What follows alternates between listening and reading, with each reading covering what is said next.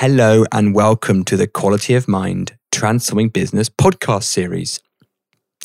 Now, in today's episode, we're going to be taking a look at a popular and common workplace and business topic, uh, seeing what the role and relevance of it is, and then exploring what quality of mind has to say about that.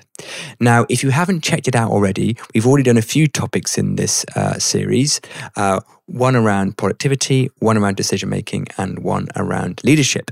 But today, we're going to be having a look at the area of resilience. So, first of all, what is resilience? How come it's looked at in organizations? And then we'll get on to what quality of mind has to say about it. So, what is resilience? Well, it's probably fair to say that 10, 15 years ago, resilience wasn't talked about really in organizations so much. Uh, and you probably wouldn't have found so many training courses that uh, organizations would send people on to help them with their resilience.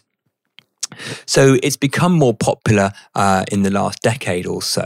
Uh, and that's probably because organizations have noticed how when people are not resilient, it gets in the way of their organizational performance and their own personal well being. So if they can address that, they'll get uh, more value for the organization and the person themselves will be happier uh, and more in balance, and therefore they've got a happier employee. So it's a great thing to uh, acknowledge and have an awareness of.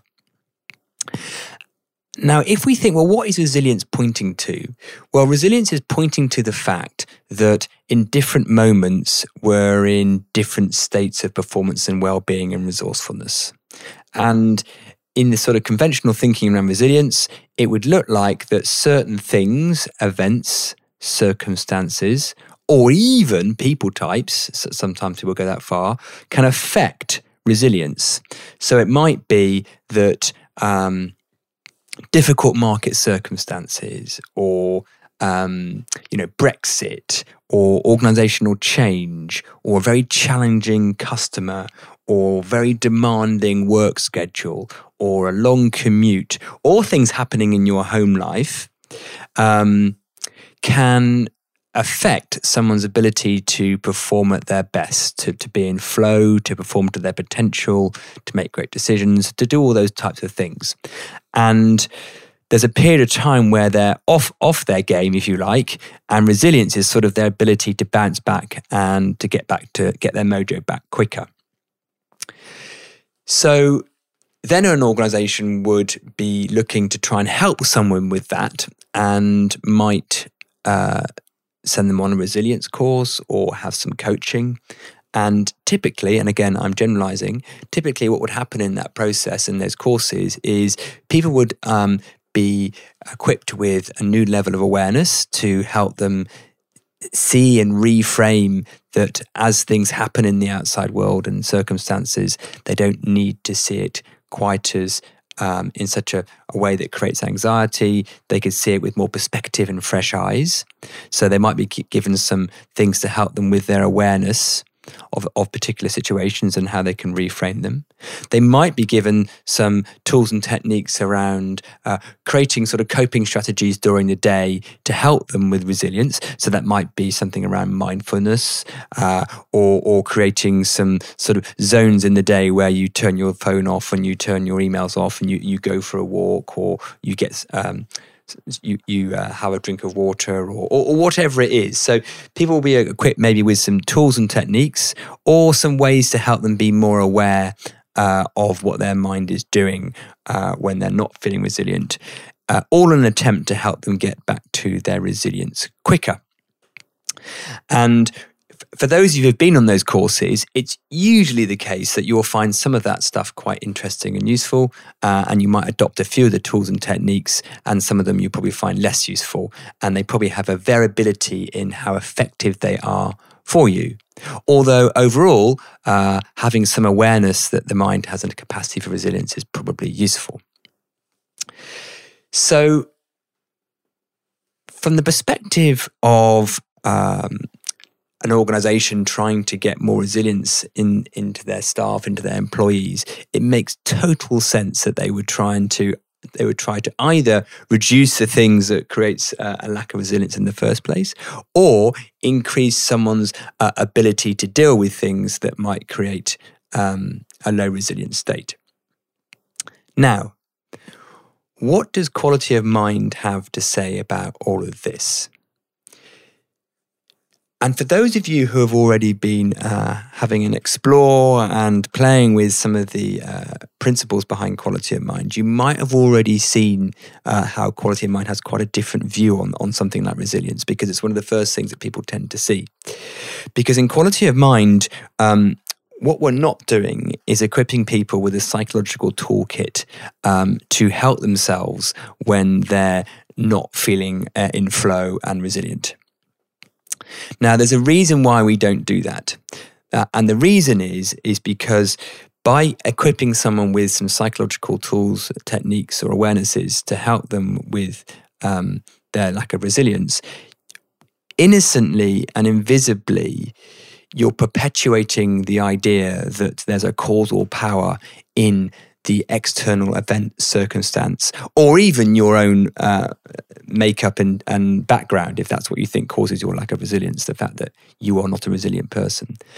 So what we're doing in quali- uh, with the principles of quality of mind is we're not saying okay there are things out there in in the world or or things in your past that can create a lack of resilience in you and now you need to pay attention to that and fix it now, the reason we're not saying that is because we come from a completely different foundation of how we see the mind working.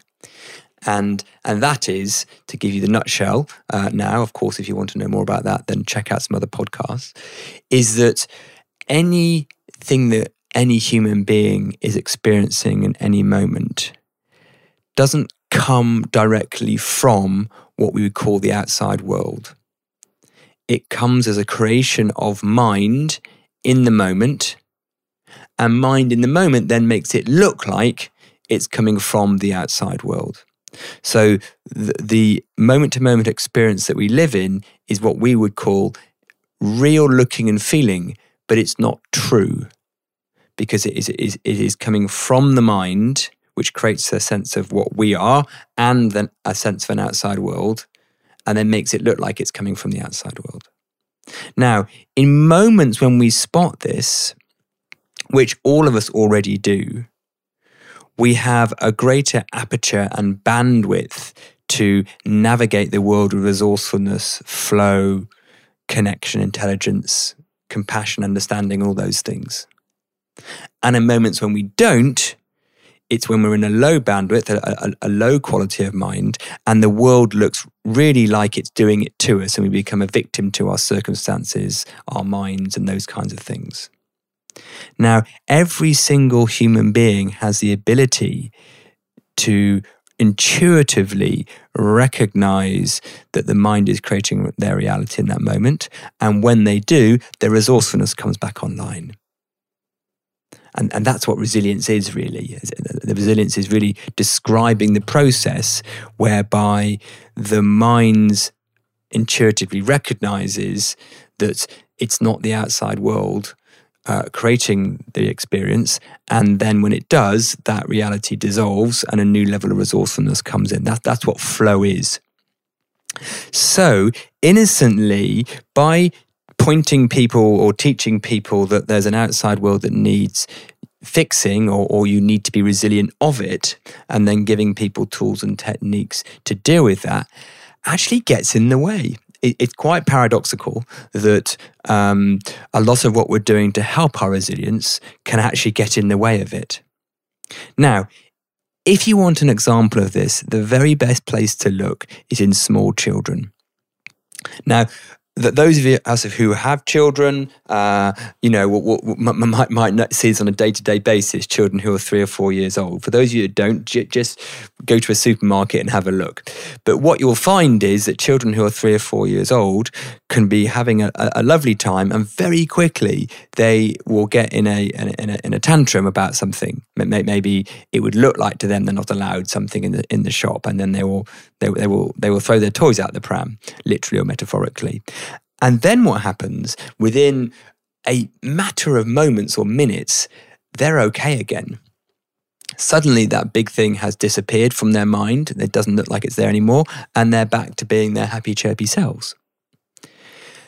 So they are highly resilient and they don't actually need to do any tools, techniques, psychological strategies, mindfulness, yoga, green tea, you know, to, to, to make that happen. It's just that, that their mind is, is much more fertile to opening up again. Now, it might be the case that you think, well, that's all very well for them because they haven't really got any any any proper issues to deal with. You know, we'll, we'll wait till they become a um, an older kid or a teenager or an adult with all, all the woes of the world, uh, and then they'll find it more difficult to be resilient. Well, actually, the reason why we find it more difficult to be resilient when we're older isn't because of what the outside world's doing, it's because of what the mind's doing. The mind makes more meaning, more narrative, it grabs onto its experience more, more uh, in, in a more firm way, and we don't give ourselves permission to drop that experience like we do when we're a kid. Now, it's not like we have control over this, so please don't think we're saying you can control whether you let go of your tantrum states or not. No, you can't. And if you try and control it, you actually bung the system up even more. It's an intuitive seeing rather than a sense of cognitive or personal control.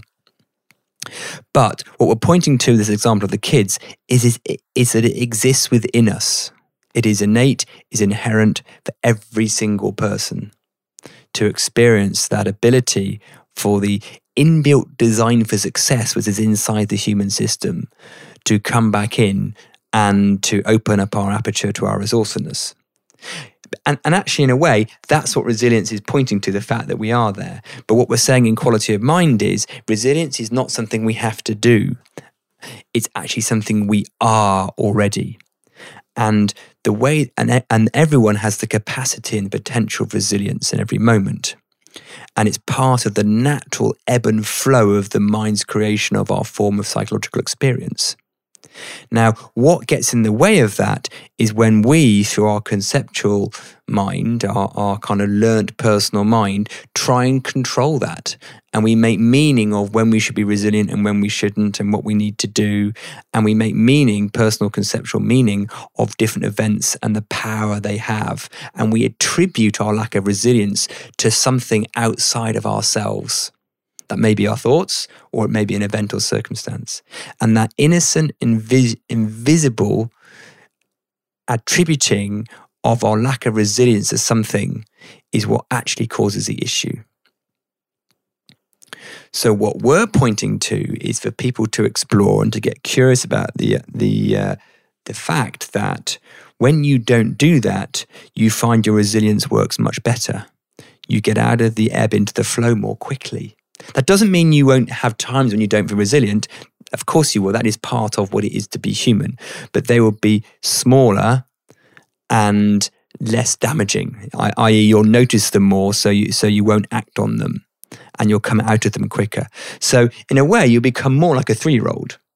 But you'll become like a three year old who also has the benefit of all their learnt knowledge and skills and things. So, that is what quality of mind is pointing to. And for people who have experienced quality of mind, that they would, you know, it's one of the one of the things that they really point to as a benefit of quality of mind, how their resilience goes up, and actually, in a way, they actually sometimes don't even notice that because it's be, the thing that they that would have bothered them isn't bothering anymore, so they don't even think they have got resilience. But that's, that's only because they didn't notice they didn't need it, if you like. So we find that less things bother us, and for the things that bother us, we find our resilience comes in quicker. So the, the takeaway for, for this little podcast, if you're curious, is to start to notice how resilience isn't something we can do because it's it's part of the system. And actually, it isn't something we need to do because when we are not feeling resilient, there's nothing we need to fix or manage in that because it's part of the ebb and flow of the system. It's, it's almost designed to do that. Now, when we try to fix or control or worry about that or pay attention to that, we innocently bung the system up and then we spend more time not being resilient, which actually creates the vicious circle of we need to fix this. So just explore seeing it a little differently in your own system. And what you'll find is that you'll find your resilience comes back online quicker. But that you will need to get be okay with the idea of just letting go of some of your control mechanisms or your managing strategies that you might have at the moment. So have a play with it, see what happens. And we'd love to get your feedback on, on what you've noticed. Or if you have any questions, please just uh, send us an email or comment after this podcast. Thanks for listening. And until next time, have fun being curious.